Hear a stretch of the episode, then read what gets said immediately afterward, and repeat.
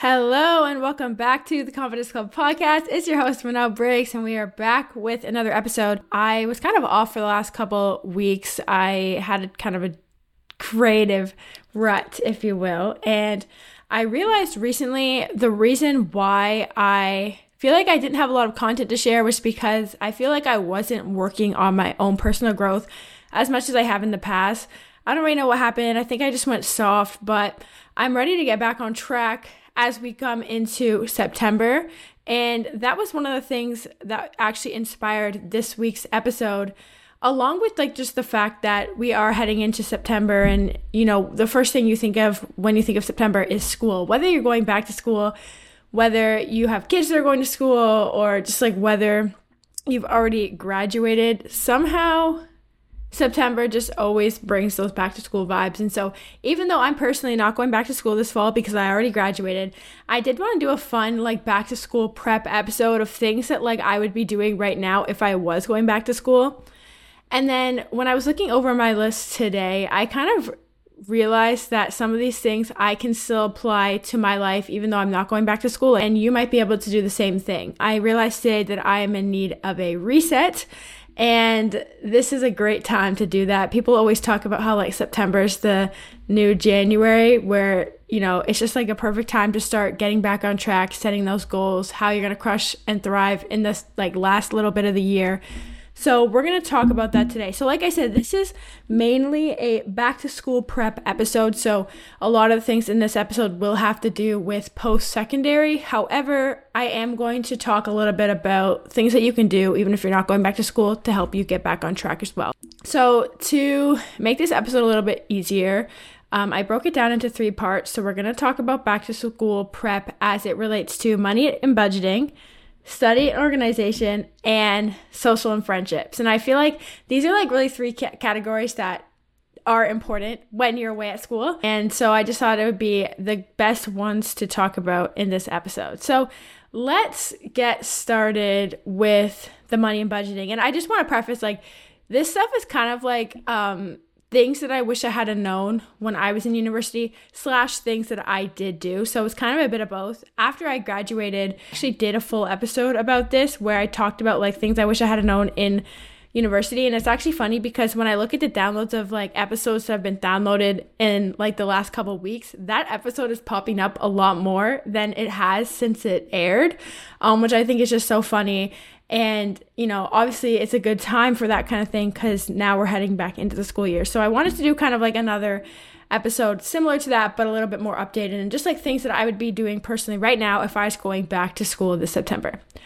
All right, so without further ado, let's get into it. So, we're going to start off with money and budgeting because honestly, I feel like this part can get really overlooked. You know, you go to school, you're you're studying, you're living your life, and like the money part kind of just like goes out the window.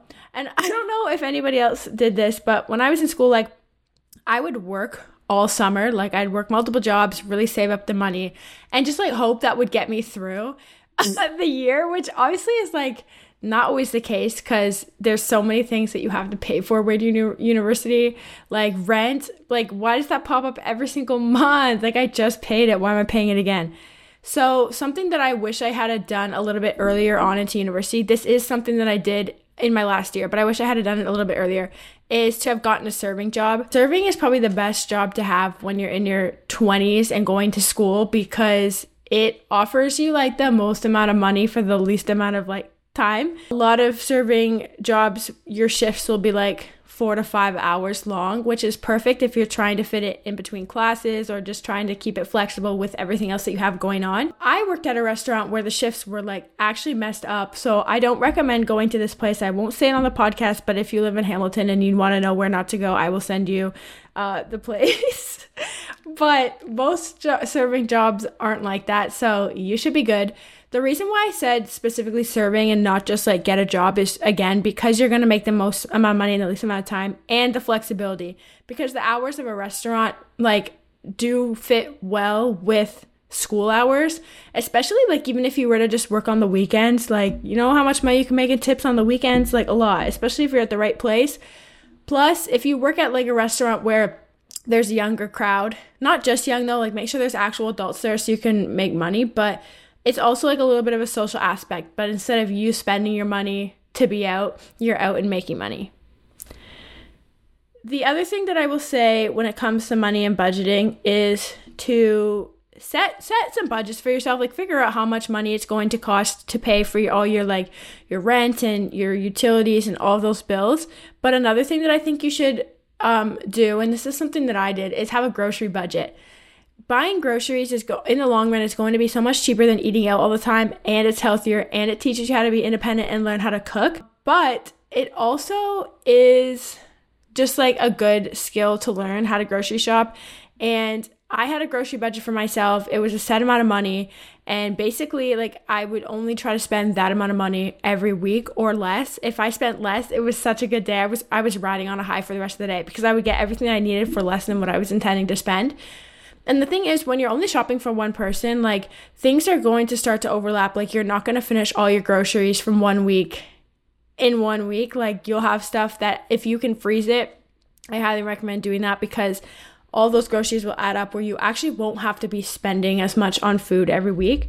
But the reason why I say to have a budget is because you know, it's really easy to get out of hand with grocery shopping. And if you're not actually tracking it, then you can end up spending a lot more money than you really needed to. If you're only going to subsist on the same kind of meal, like now is the time to do it. I mean, I got really, really good at making chicken, beans, and potatoes in uh, university. And you know what? Like, I'm not mad about it. Now I make some really good potatoes. Like, literally, they are to die for. Now, the next thing I'll say in terms of money and budgeting is figure out what places around campus offer student discounts. So, I was actually fortunate in the university town that I lived in, like, our grocery stores had uh, deals where you'd get like a certain percentage off uh, for students on certain days of the week. And so I would just make sure to do my grocery shopping those days.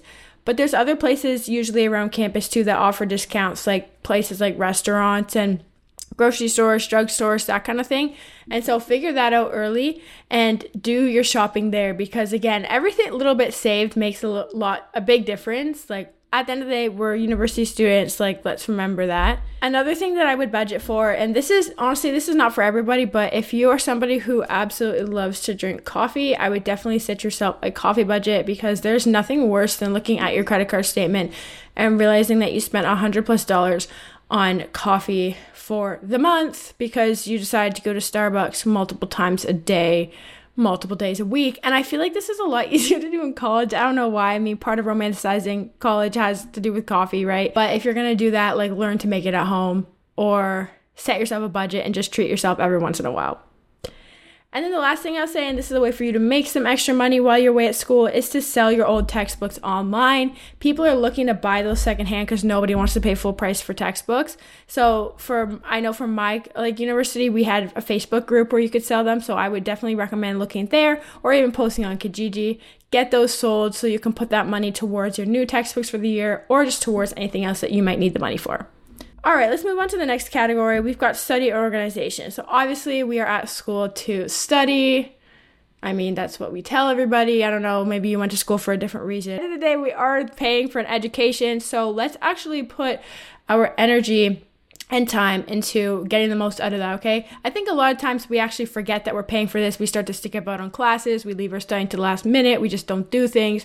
And it's like, okay, you're paying to be here, so let's do the work, okay? Let's get our money's worth. So let's start by learning how to romanticize studying because literally I keep seeing all these videos po- come up on TikTok and I almost wish I was going back to school just so I could romanticize studying. I wish I was going back that bad though, to be honest. I'll just learn how to romanticize something else. But it makes studying so much more fun when it's like it just like has this vibe to it. You're like, you know, in the library with your headphones on, your colorful highlighters, your laptop, your color coded notes, however you study, whatever you do. It just, it's much, so much more of a vibe, okay? So figure out a way to romanticize studying because it's going to make you want to do that more. Another thing I'm going to tell you as a tip, and this is something that I did not do in university, and this is probably one of the biggest things that I would say, like, yeah, if I was giving advice to someone going into school, I would do this, and that is to start studying for tests and working on, you already know where I'm going with this, on projects earlier rather than later, okay? Because you're gonna be more prepared and less stressed. If you're the type of person who works best under pressure, then you can just omit this because honestly, this is not going to help you. But if you know that you get stressed when you leave things to the last minute or you have no idea how to do projects and you know you're going to need to be asking for help, I would definitely not leave it to the last couple hours before it is due. The stress will get to you or the stress will get to somebody in your house. I literally remember, this is so bad, but I had this one assignment that was due at midnight and I was working on it at like, I don't know, 10 p.m. or something like that. And it was with Excel, and I do not understand how to use Excel at all. Luckily, like half my friends are engineers, so they were able to help me, and my one friend helped me. And she was more stressed than I was because the deadline, it was literally doing less than two hours, and I'm just there chilling, being like, yeah, well, it's gonna get done, obviously. Like, I'm not gonna hand it in late. I never handed in anything late, it always gets handed in on time. And I just knew that. And she was out here stressed, and she's like, I'm stressed for you. I'm like, girl, chill. You don't need to be stressed. It's fine. It's going to get handed in. That was a terrible project. I did not understand that at all. To this day, I still don't I still don't know what I was trying to accomplish with it. But anyway, we got it done. The next thing I will say is to use some sort of a planner to organize your life, especially if you're going to take me up on what I said before about getting a serving job. It's going to be a lot easier if you have like a timetable that has your classes in it, that has your social time in it, that has your work schedule in it. It's going to be easier for you and less stressful. Personally, if you want a digital calendar, I suggest Google Calendar. It's perfect. It like links to your email and everything. Um, you can get it on your laptop and your phone and you can color coordinate everything. So you can do like your work schedule one color. You can do like your classes another color. Or you can do like separate classes uh, different colors depending on how many like time blocks and stuff you have for those classes. Whatever you want to do this is part of romanticizing studying in school. Or you can use a paper calendar if you're old school and that works better for you but just figure out a way to organize your life. Because you know in those first few weeks especially like when you're trying to figure everything out like you know, when you have classes, where you have classes, it can be kind of like stressful. So if you have it all written down or in your phone or whatever, it's a lot simpler. And then as you get into the year and you start to feel like you're ready to slack off, it'll help you stay on track. Next up, this is more something that you kind of have to wait till school starts, but it's to read your course syllabus or like your course outline, whatever it is that you have at your school. Read it thoroughly, okay? Make sure you don't miss anything in there.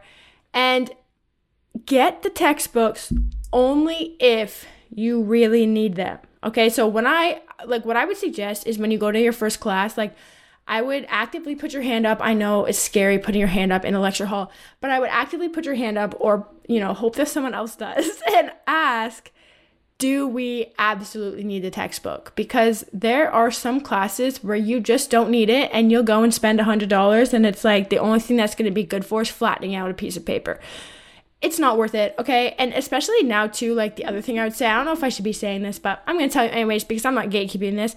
Look it up online first, see if you can find a free PDF online because I had a handful of textbooks that it was there was a free version online and you will not catch me spending money if I don't have to.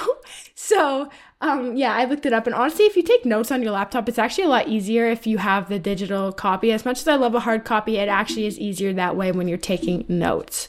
So yes, and if you absolutely do have to buy the textbook, before buying it brand new, I would ask somebody or see if someone's selling it their old one. And as long as it's the right edition i would do that because like why do you need to go spend that extra money? You could put that towards your grocery budget. Next up this is not something that i did in college but honestly i probably should have because my attention span is so short. And that is to turn off your phone during class like I know this is hard. We all want to be checking our phones, but does anybody else find that like a they could be like in a flow state, just absolute zen, doing whatever they're doing, and then they just like check their phone to check the time or something like that, and then all of a sudden all concentration is lost and they can't get back to what they were doing.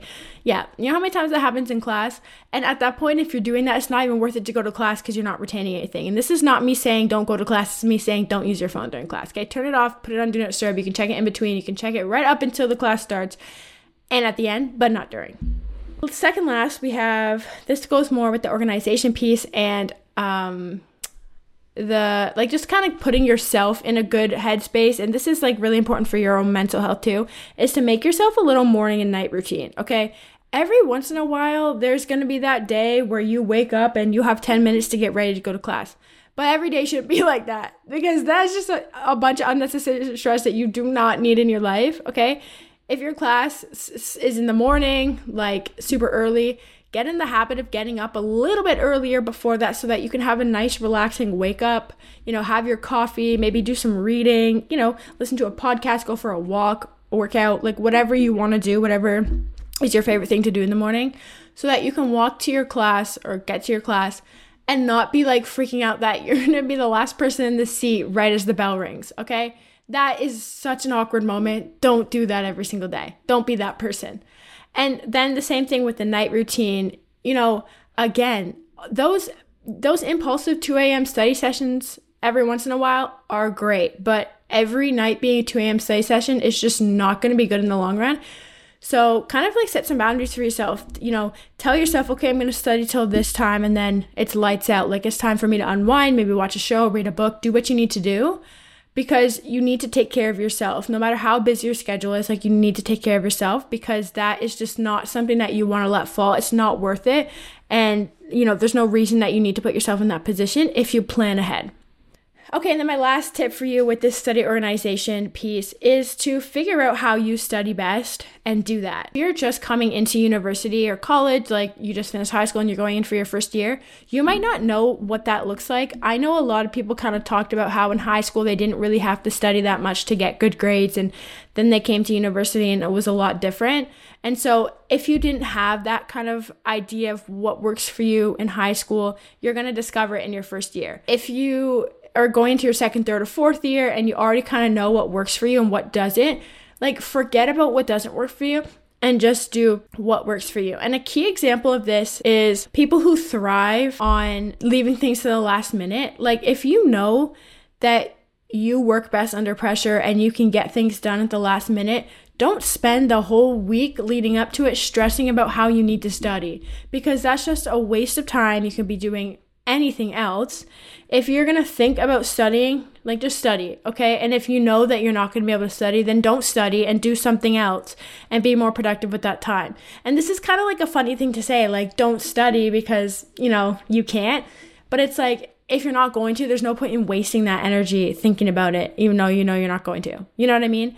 But if you are somebody who needs that extra time to prep and study and needs to make all the cue cards and all the notes, do that. You know, get the cue cards apply that to your classes because you know that's going to work for you. Okay, and let's move into our third and final category that is the social aspect. This is the part that we see in the movies all the time, you know what I mean? Along with the little like montage of studying every once in a while, but overall it's usually social.